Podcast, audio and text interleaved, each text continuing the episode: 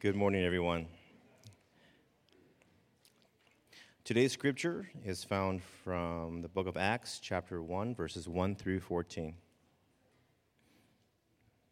Please join with me as I read the scripture aloud. I wrote the first narrative, Theophilus, about all that Jesus began to do and teach until the day he was taken up, after he had given instructions through the Holy Spirit to the apostles he had chosen. After he had suffered, he also presented himself alive to them by many convincing proofs, appearing to them over a period of 40 days and speaking about the kingdom of God. While he was with them, he commanded them not to leave Jerusalem, but to wait for the Father's promise, which, he said, you have heard me speak about. For John baptized with water, but you will be baptized with the Holy Spirit in a few days. So when they had come together, they asked him, Lord, are you restoring the kingdom to Israel at this time? He said to them, It is not for you to know times or periods that the Father had set up by his own authority, but you will receive power when the Holy Spirit has come on you, and you will be my witnesses in Jerusalem, in all of Judea and Samaria, and to the end of the earth. After he had said this, he was taken up as they were watching, and a cloud took him out of their sight. While he was going, they were gazing into heaven, and suddenly two men in white cloths stood by them. They said, Men of Galilee, why do you stand looking up into heaven? This same Jesus who had been taken from you into heaven will come in the same way that you have seen him going into heaven. Then they returned to Jerusalem from the Mount of Olives, which is near Jerusalem, a Sabbath day journey away. When they arrived, they went to, they went to the room upstairs where they were staying Peter, John, James, Andrew, Philip, Thomas, Bartholomew, Matthew, James, son of Alphaeus, Simon the Zealot, and Judas, son of James. They were all continually united in prayer, along with the women, including Mary, the mother of Jesus, and his brothers. The word of the Lord. Thank you, Albert. Good morning, everyone. My name is Eric. I am one of the pastors, Eric, here at Trinity. Um, as we were making a lot of these updates and changes and getting ready for fall kickoff. Fall kickoff, this is my, my third fall kickoff here uh, with Trinity. And it's always a highlight for me, not just because I get to stand up here and say free tacos for all, but also um, because we get to invite all of you further into what, what Jesus is doing and uh, what we believe Jesus is building here in our church community. One, one little thing I wanted to point out, just in case there was confusion. If you even made it to the back of the bulletin, there's like um, an updated list of our staff. That's all accurate except for one um, important um, mistake and typo. Just in case you were wondering, we haven't made a staff change. Uh, Sarah Kim was, was our ministry coordinator, and um, our ministry um, communications lead. It's still Susan on, and Susan did a ton of work to get this ready, so be sure to thank her. We'll get that um, typo change next week. So, this fall, we will be studying the book of Acts together. The book of Acts, if you have a Bible, you can turn there. This book is a book that covers 30 years of history that completely changed the world in those 30 years, we see a group of 120 people that we read about here in this text. This group of 120 people believed that Jesus was risen from the dead, that he was alive, and that that was the most important fact in history that changed everything. So the book of Acts tells us the story of how did this group of 120 people become a worldwide movement that made it all the way to the capital of the Roman Empire there in the city of Rome. So it shows us how the message of Jesus went viral across the ancient world. Churches were sprouting up everywhere, all kinds of people from every background were becoming convinced that Jesus was alive and risen. They were becoming followers of Jesus. And so Acts is interesting and provocative. It's, it's a great book to study from many different angles. We can look at it from the historical angle and ask, how did this happen? How did this small group of, of followers become a world changing movement? And Acts tells us the foundational story. We can look at it from a personal aspect, we can look at it from a personal angle. Where do I fit into this story? How does it impact my life? And we can also look at it as a church, which we'll be doing. It shows us as a church where did we come from? Or we could say, it shows us the blueprint for the church. After 2,000 years, it's like we still have the blueprint that Jesus was working off. We see him building the church. It's his design, it's his plan in action. So that's why we're calling this series Blueprint. And before we move into the focus of this morning's message, I just want to say a few things about the book as a whole. These are important things for us to keep in mind for this morning's message, but also as we continue on this fall in the book of Acts. First, its title. I don't know what it says in your Bible. In mine, it just says Acts. And so the question is the Acts of who? It might say in your Bible the Acts of the Apostles. That's the traditional uh, subtitle of the book, Acts of the Apostles. But as we'll see this morning, that's actually not the best title for the book, the intended title for the book. This book of Acts is actually first and foremost the Acts of Jesus. And you could say, right alongside that, the Acts of the Holy Spirit. As we look at verse 1 1 of, in uh, the text that we just read, the author of Acts, Luke, says, I wrote the first narrative, Theophilus, this is the person he's writing to, about all that Jesus began to do and to teach. So, the clear implication here in the first sentence of the book is this book is volume two. This book is about what Jesus continued to do and to teach. So, the main character in the book of Acts is not the apostles or the church or, or us, but it's Jesus. It's about his acts, it's how Jesus built the church. So that's the title. What about the author? The author of Acts, as I already said, is a man named Luke. He was the same author of the Gospel of Luke. He's the only non Jewish author in the New Testament. And what you need to know about Luke is he's probably the most sophisticated and methodological author in the entire Bible, maybe, but especially in the New Testament. Back in the Gospel of Luke, where he introduces volumes one and two, he says to the same person he's writing to, Theophilus, he says, Let me tell you how I approached the, the, the writing and the forming of these narratives, Theophilus. He says, It was after careful investigation, was talking to the eyewitnesses. There in Acts 1, he says, I wrote these in orderly sequence so you might have certainty about all the things that you've heard. That introduction to Luke also applies to Acts as well. So I'm saying that because the stories that Luke chooses to tell about all the many stories that happen in the history of the early church are very carefully selected. How he tells them, and even the sequence in which he tells them, is important. Historians note and have noted for many years that Luke's attention to detail is amazing. He gives details about sailing. He gives details about geography. He gives details about the political leaders in all these cities in the ancient world. And history has proven time and time again that he's completely accurate. Why do I share all that? Because here in the beginning of the book of Acts, as Luke is starting off with these two scenes, we're going to talk about these two scenes this morning Jesus' last moments with the disciples, and then their first reaction after he left them. Those two scenes are very intentionally placed here at the beginning of the narrative. If Acts is a blueprint, then verses 1 through 14, these first two scenes, they show us the foundation of the church. What was the very first thing that Jesus built into his people? What was the very first thing that Jesus laid down for his church?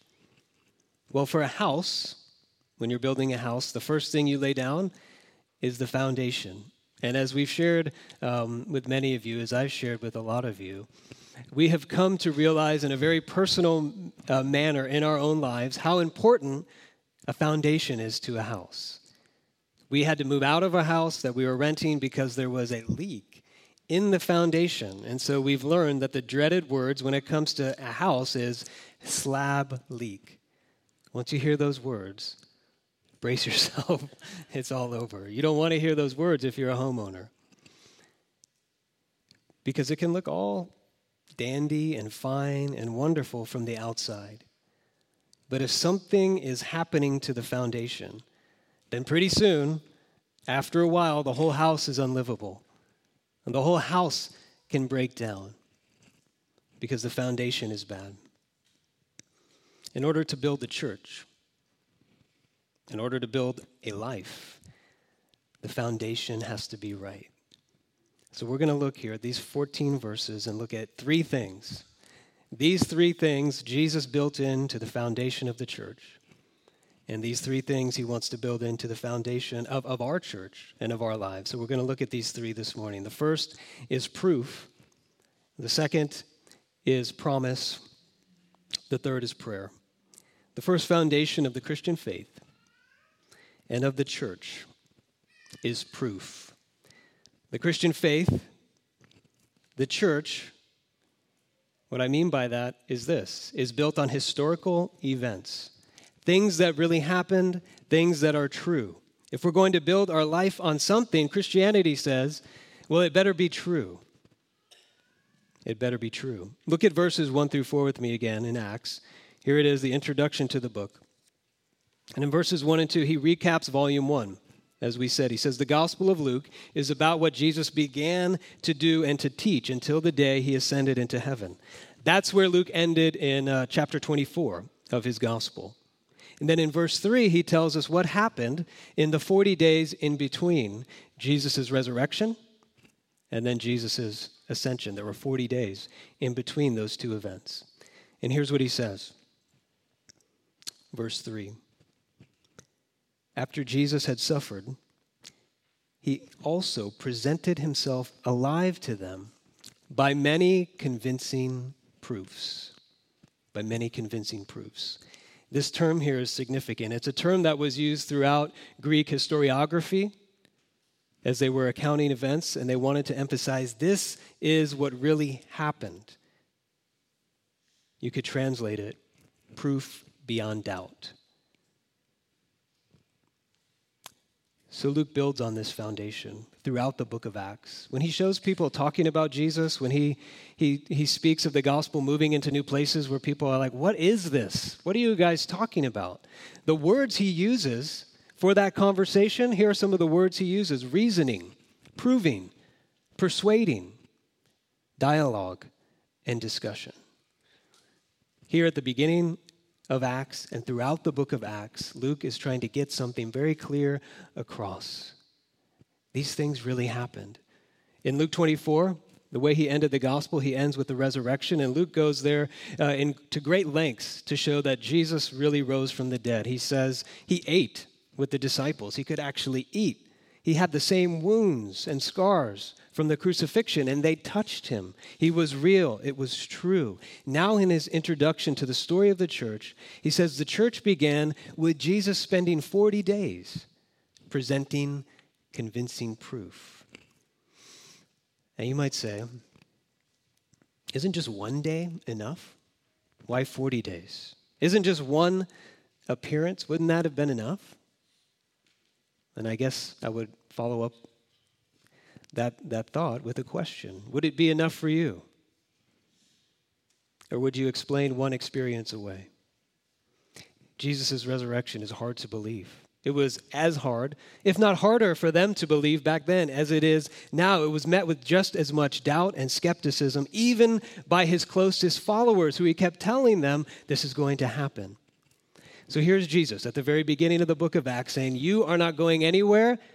Nobody is doing anything until you are convinced this is true. I am alive.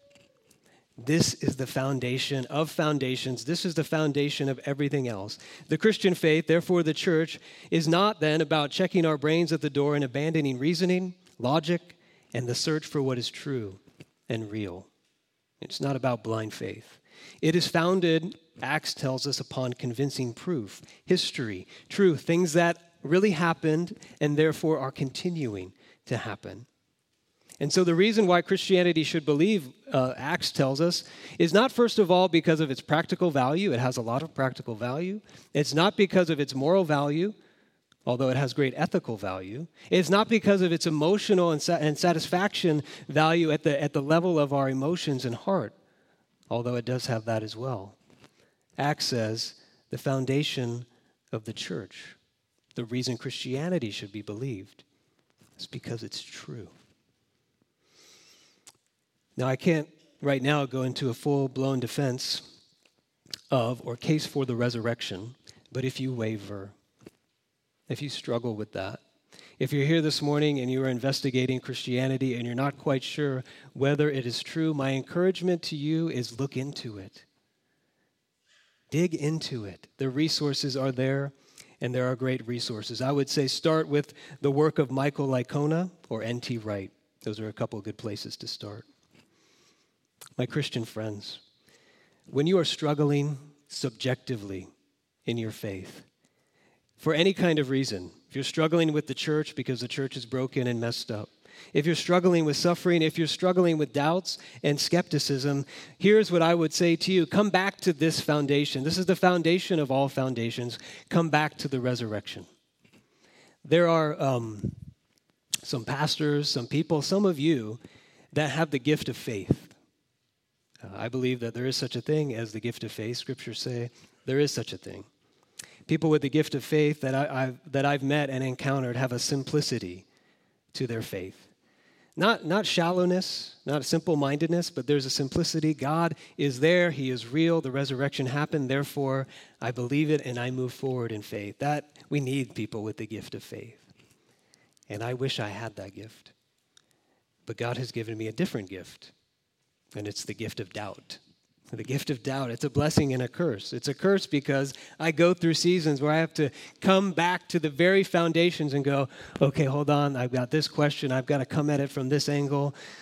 I need to sort this all out. And I've gone through those seasons, and I go through those seasons. And I want to share with you how this is helpful to me in those seasons, this foundation of all foundations. For me, when those seasons come, what I do is uh, I don't so much go back and review and rehearse the evidence for the resurrection. That's important, and I've needed to do that. But instead, what I do is not so much prove the resurrection, but I review and remember what the resurrection proves is true. Let me, let me put up a slide here. Let me have Gavin put that slide up. Here's what I mean by that if the resurrection is true, then it proves everything else is true that I know is true, but I can't prove. This is what's most helpful to me in seasons of doubt. Not to, not to have proof of the resurrection, but to see all over again and discover what the resurrection proves. Let me share some examples. I know love is real. You know love is real. Every human being knows love is real and true. But what's our proof for that? What else proves that love is real? And that's it's the core substantive reality at the heart of everything, and not just a chemical reaction, it's not just a biological instinct.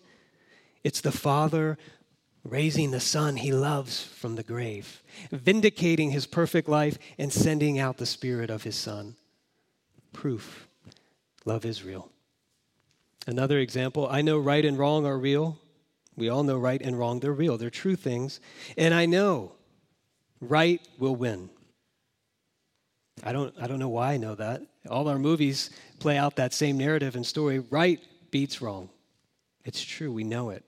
But what proves it? What else proves right and wrong are real things, not just social and cultural constructs. And that right will one day win the day. It's the resurrection of Jesus, which is the preview and the glimpse and the guarantee.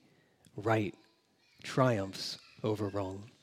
I also know, last example, that evil and suffering, they should not be. When I feel them in my heart, when I see them in the world, I say, this should not be. Injustice should not exist. It's true. But how can I prove it? What else is proof that injustice and suffering are intruders in the world and our lives, and that we were made for a life to be free from pain, a life of eternal joy? The resurrection proves it. In Jesus, God's new creation has come. And so for me, this is the most helpful thing. I come back to the foundation and realize the resurrection is proof that everything I know and I can't deny is real and is true because Jesus really rose from the dead. Jesus risen and alive, that's the foundation of the Christian faith. The Apostle Paul says in 1 Corinthians 15 if it's not true, like right now, if it's not true, let's pack up, let's go home. He says, let's eat and drink, for tomorrow we die. We don't have proof that right wins in the end. But because it is true, we have proof. Jesus is the beginning of God's new creation, and it's the beginning of God renewing me and all things. An implication for our lives, another implication. This, when we come back to this foundation over and over again, that is a cure. One author says this is a cure for our practical deism. Our practical deism. Jesus did not just come, God did not just wind up the world and do these things that are recorded in this book and then just say, okay, I'm leaving, I'm ascending. Now it's up to you. The book of Acts says no. That is not what it means that Jesus is risen. Jesus is risen and he is alive at work. He is present. He is building the church. It's not all up to us, it's up to him. He is not a distant memory, he is present and working. He is the actor. He is acting in our lives, in the church, in the world. And this is the most foundational and important reality for a church and for a life. It makes all the difference. The first foundation of the church and of a life is proof. Second, the second is promise. Luke tells us here that during the 40 days Jesus spent with his followers after the resurrection, he did two things. One, he presented himself alive, as we said, with many convincing proofs. And then, back to verse 2, what's the second thing he did? He gave them instructions. And verses 4 through 8 tell us what those instructions were. Verse 4 while Jesus was with them, he commanded them not to leave Jerusalem, but to wait for the Father's promise. Wait for the Father's promise. Those were Jesus' instructions. He said, Wait. Are there any harder instructions for us to receive in this life than wait? Just wait. we don't like that. Here they are, these disciples. Can you imagine it? enter into the scene. They're coming to grips with this reality. Jesus is alive. He's here. He's risen. okay, now what does it mean? What do we do? What are you going to do? What's happening? All these things are swirling in their minds. And Jesus says, okay, just wait. Wait for it. And they're like, wait? And so they ask a follow up question. It's in verse 6. This is a natural question for them to ask.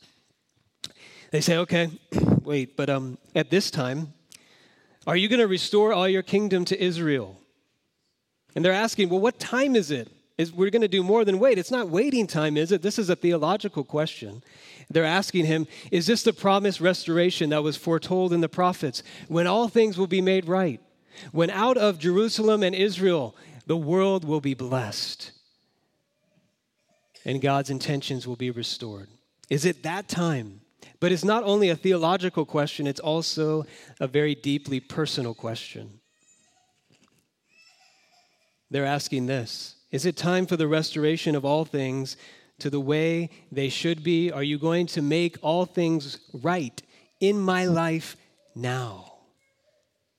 Are you going to rid all the suffering, all the tears, all the sin, all the struggle, all the injustice, all the hurt? all the wounds. Isn't it time for that now? That's the question under the question here. Did you see Jesus' answer?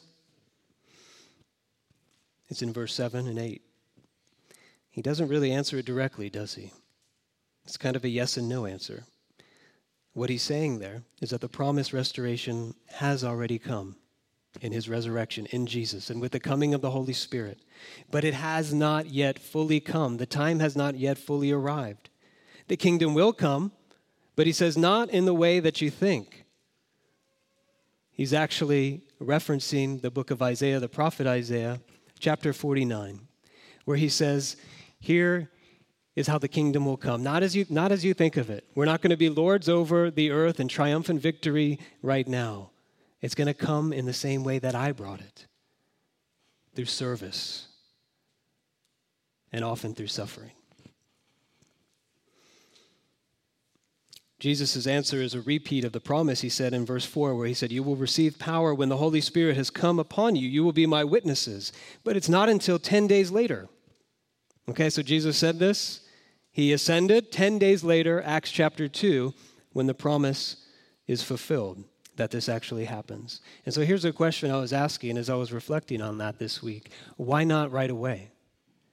Okay, so in verse 9, Jesus is taken up and everybody's watching. And you would think that's the perfect dramatic moment right there. Boom! Send down the Holy Spirit right away. He said, Just wait here. I will send the Spirit. He goes up, and it would be a dramatic fulfillment to what Jesus had just said. It would be a great part of the book of Acts, a great story to tell. But Jesus said, Wait. Just wait for 10 days. Why? Well, I think he's teaching them a crucial lesson here at the foundation of the church, this foundational moment in the church, that God is a promise keeping God. And a promise always involves a waiting period. God is a promise keeping God, but a promise always involves a waiting period. Okay, waiting period. Those might be two of the most hated words in the English language. Waiting period. It means to us wasted time, time where I could be doing something better, a time when nothing is happening, a time when I could be doing something productive. You may have seen the California DMV has been in the news lately. Did you see this? It's not good press, in case you were wondering. They were called out by the California legislature for horrendous waiting times. And so they've made, a, they've made like a response and a comeback. And so I saw this article uh, recently. It said, uh, and this was the DMV coming back and saying, actually, things are going great. They said this was Wednesday. Customers in the DMV have an average waiting time of 100 minutes. And they were bragging on that as if that was good. They said that's down 30 minutes. So from 130 minutes down to 100 minutes. Even now, if you have to wait, I know some of you have recently had to wait in the DMV. I mean, even before the age of cell phones, it was hard. And now you would say, well, you got your cell phone, just take care of stuff, you got entertainment. But that doesn't help because you're there to do something. And if you have to wait, if there's a waiting period until it can be done, it doesn't matter how much distraction you have, it still feels like torture. 10 days of waiting here at the foundation of the church. Luke is trying to say something. He says it over and over in the book of Acts. God is a promise making and a promise fulfilling God. It's one of the main themes we'll see unfold in the book of Acts that God has kept his promises, he has fulfilled them in Christ. And through Jesus, he is and will continue to fulfill them in the church and through his people, and he will one day bring them to completion. But the hard thing about a promise, the reason we make a promise in the first place, is because there's going to be some waiting, right? We don't make a promise if we're about to do something right away. If I were to stand up here, I don't have to go, I promise you, everyone, you will have tacos. I don't have to make that promise because I can just say, we're going to have tacos. But when maybe you're dealing with a child who's saying, When can I have my own cell phone? When will that day come? You say to that child, I promise that day will come. It's going to happen soon. But what you're saying to them is wait. It's not now. Promise. Promise is needed at the very foundation of our lives. It's needed at the very foundation of our churches because so much of our lives in the here and now is waiting. And like the apostles ask, we say, Why? Why do we have to wait? Why can't it be now? Why isn't now the time? And the best answer I've seen to this is given by a guy named George MacDonald. He was very influential um, in the life of C.S. Lewis. He said this, and I have the quote up here in one of his uh, writings called Unspoken Sermons. Why does God make us wait? He says, He, speaking of God, may delay because it would not be safe to give us at once what we ask. We are not ready for it. To give ere we could truly receive would be to destroy the very heart and hope of prayer, to cease to be our Father. The delay itself may work to bring us nearer to our help, to increase the desire, perfect the prayer, and ripen the receptive condition. Let me just translate a little bit of what he's saying. Why does God have us wait? Waiting is how God prepares and changes us so that we are ready to receive his best gifts, to get us nearer to what we really need, to increase our desire for what is good. He says to perfect our prayers, and he says to ripen the receptive condition. And I think this might be the most important one of all. Waiting is one of God's main tools and how to build into us maturity and character if, if you spoil a child, if there's no waiting in a child's life, you say, What do you want? Here you go. Have it right away. Anything you want, it's yours. When that child grows up, unless there is a great miracle of God, that child will not have maturity and character. Instead, they will carry around great immaturity and immediate gratification. God, in developing us and our character, He uses the tool of waiting. As Jesus builds us as a church, as Jesus builds a life, He does it through times of waiting. That's why we need the promise. He is sovereign, He is in control. Jesus is risen. All things will be made new. All right, all wrongs will be right. All tears will be wiped away as he has kept these promises in Jesus, he will keep them for all those who trust in him. The Bible teaches there are really only two foundations to build our lives on and our churches as well. We can build our lives on promise, or we can build our lives on performance. Promise is about what God has done and will do. Performance, it's all up to us. Lesson one in Acts says, Live from a gospel foundation of what God will do for you, not what we will do for God and for ourselves. And so the busiest people, the most anxious people, and the busiest and the most anxious churches need to step back. And in those seasons in our life, ask ourselves what's my foundation? What am I building on? Is it promise or is it performance? Let me summarize where we've come foundation. Number one is proof. Jesus is risen, he's alive, he's acting, he's active. Acts is about him, and it's not up to us. He promises us power, and he always keeps his promises. But we so often lose sight of him. We often think it's up to us. Sometimes waiting, it feels too hard. We feel powerless. We feel weak. We feel ineffective. We feel unsure, and we feel lost. So, where do we turn? Well, Acts shows us that's the final part of the story, the last scene. The disciples turn to prayer. Prayer is the third part of the foundation. They have no idea what to do in verses 9 through 11. They're looking up and standing there going, Okay, Jesus is gone. Now what? And they're just like, We'll just stand here and wait. You see, and they're just standing there looking up. And so the angels come and they say, What are you doing just standing here?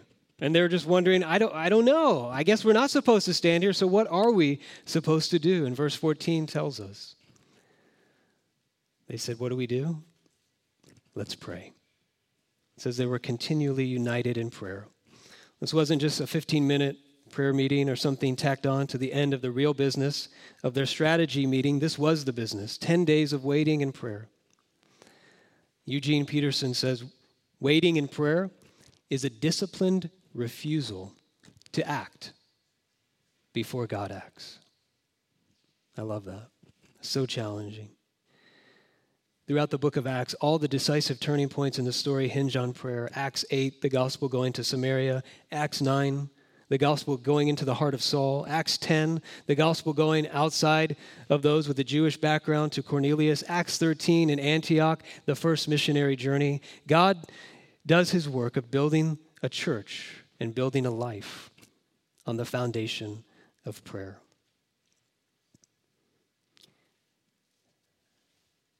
So many of us, including me, we struggle with prayer because it feels like there are so many other productive things we can be doing with our time. If we are honest, prayer feels like nothing's happening. Feels like a waste. Shouldn't I be busy about doing something? This exposes our foundations. This is a crack in the foundation of our lives when we see that we have prayerlessness. It's a serious crack. My Christian friends, I want to speak to you because it's a crack that shows us we have forgotten the gospel. Because prayerlessness is simply the active expression of a belief at our foundations. And that's why we don't pray, because we forget the gospel. We think it's up to us. We think we have the power. We're not sure if we need all that much help. And so we go about our lives without prayer. But what is the gospel? The gospel is we are powerless, we are helpless, we are unable to save ourselves. But Jesus is a Savior who has more power, He is more willing to help, He is more able and more loving than anything we could ever imagine and we forget. It's not up to us to earn a place in his kingdom. It's only by what Jesus has done. Jesus, who suffered for us and who rose again for us, is alive and ascended. So our prayerlessness exposes that crack. It's that expression of a belief that what he has done for us, it starts us off. And now it's up to us. So many of us operate with that mindset and that belief. Here Jesus begins it. I'll begin with the gospel, and the rest of my life it's up to me to build on that foundation. But what this story here at the very beginning of Acts shows us is that this is wrong. What Jesus has done starts us off, and what he has done and is doing continues us on. It's only that that keeps us going, and we build our lives on that. Prayer then is the verbalized and the express and the expressed belief in the gospel that we are powerless, we are helpless, we don't have the ability to do and to be all that God calls us to be. It's not based on our performance, but it's only based on His promise. But that brings up another issue with prayer, and that is well, what promise and guarantee do I have that God will listen to my prayers? It seems like I pray so often and I'm not getting an answer. What promise do I have? Acts tells us what we are promised. We are promised the Holy Spirit. We are promised the Holy Spirit. When we read that, and when I say that, even in a Presbyterian church, there should be shouts of joy. Yes. But we go, the Holy Spirit, good, that's good. Holy Spirit, that's good. But what about all the other things I need? What about all the other things I'm asking for? In Luke 11 13, Jesus said this If you then, who are evil, know how to give good gifts to your children, how much more will the Heavenly Father give the Holy Spirit to those who ask Him? The Holy Spirit is the best gift we could ever ask for, and the very best gift we could receive. It's ethereal, it's hard to grasp, but here, let me explain it like this the Holy Spirit does these two things. Number one, it's on the slide. He takes the gospel, he takes the reality and the truth about Jesus, he takes that objective truth deeper into us. That's what he does. The objective becomes subjective and real to us. He makes the truth that becomes muddy to us. He makes it clear and real. He actually gives us taste of the resurrection life. He takes the promises that we struggle to see and to believe, and he assures us God will keep these promises to you, and he drives it into our hearts. He makes it go deep. He also takes the gospel, the reality and the truth about Jesus, he takes it out through us. We see in Acts, the Spirit keeps moving the gospel out to Judea, Samaria, to the ends of the earth, over and over again, overcoming the inertia of people who are just not comfortable taking the gospel out. They don't know what to say, they're afraid, they don't have the boldness, but somehow the Spirit keeps taking it out. The Father promises to give the Holy Spirit to those who ask. He is the best gift we could ever receive the presence, the power of God. So let me just conclude with this. This mission, described in the book of Acts, being witnesses to the ends of the earth, is given to the apostles but is passed on to the church. It's our mission. It's God bringing resurrection, truth, into the world. Everyone is called to this mission. No one is exempt, but no one is qualified for this mission, but everyone is empowered by the Holy Spirit. Even the disciples, they spent 40 days, they knew Jesus, they walked with him, they were instructed by him for 40 days. That wasn't enough. They still needed to wait and pray for the Holy Spirit. So, what if I said, you know what? this is fall kickoff. We're going to still have tacos. We're still enjoy the day. But we're just going to cancel all those plans that we had for fall ministry. Instead of all that stuff, we're just going to wait and pray. I don't know how excited you would be about those plans if I said, I have an exciting plan to unveil for this fall. We're going to wait and pray. That's how Jesus built the foundation of his church. We're not going to cancel tacos. We're not going to cancel our plans. I think God is calling us to do that.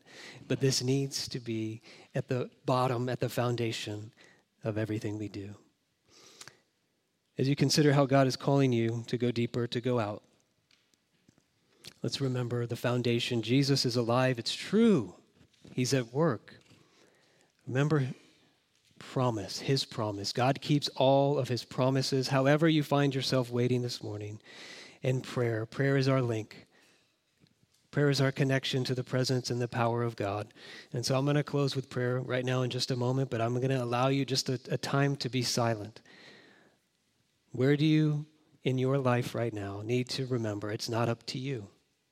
Jesus is alive. Where are you waiting? Just takes, take a moment. I'm going to close this in prayer. We're just going to let that sink in. I'm going to let you pray. We're united in prayer together as a church. Let's be united. Let's wait and let's pray. And I'll close us.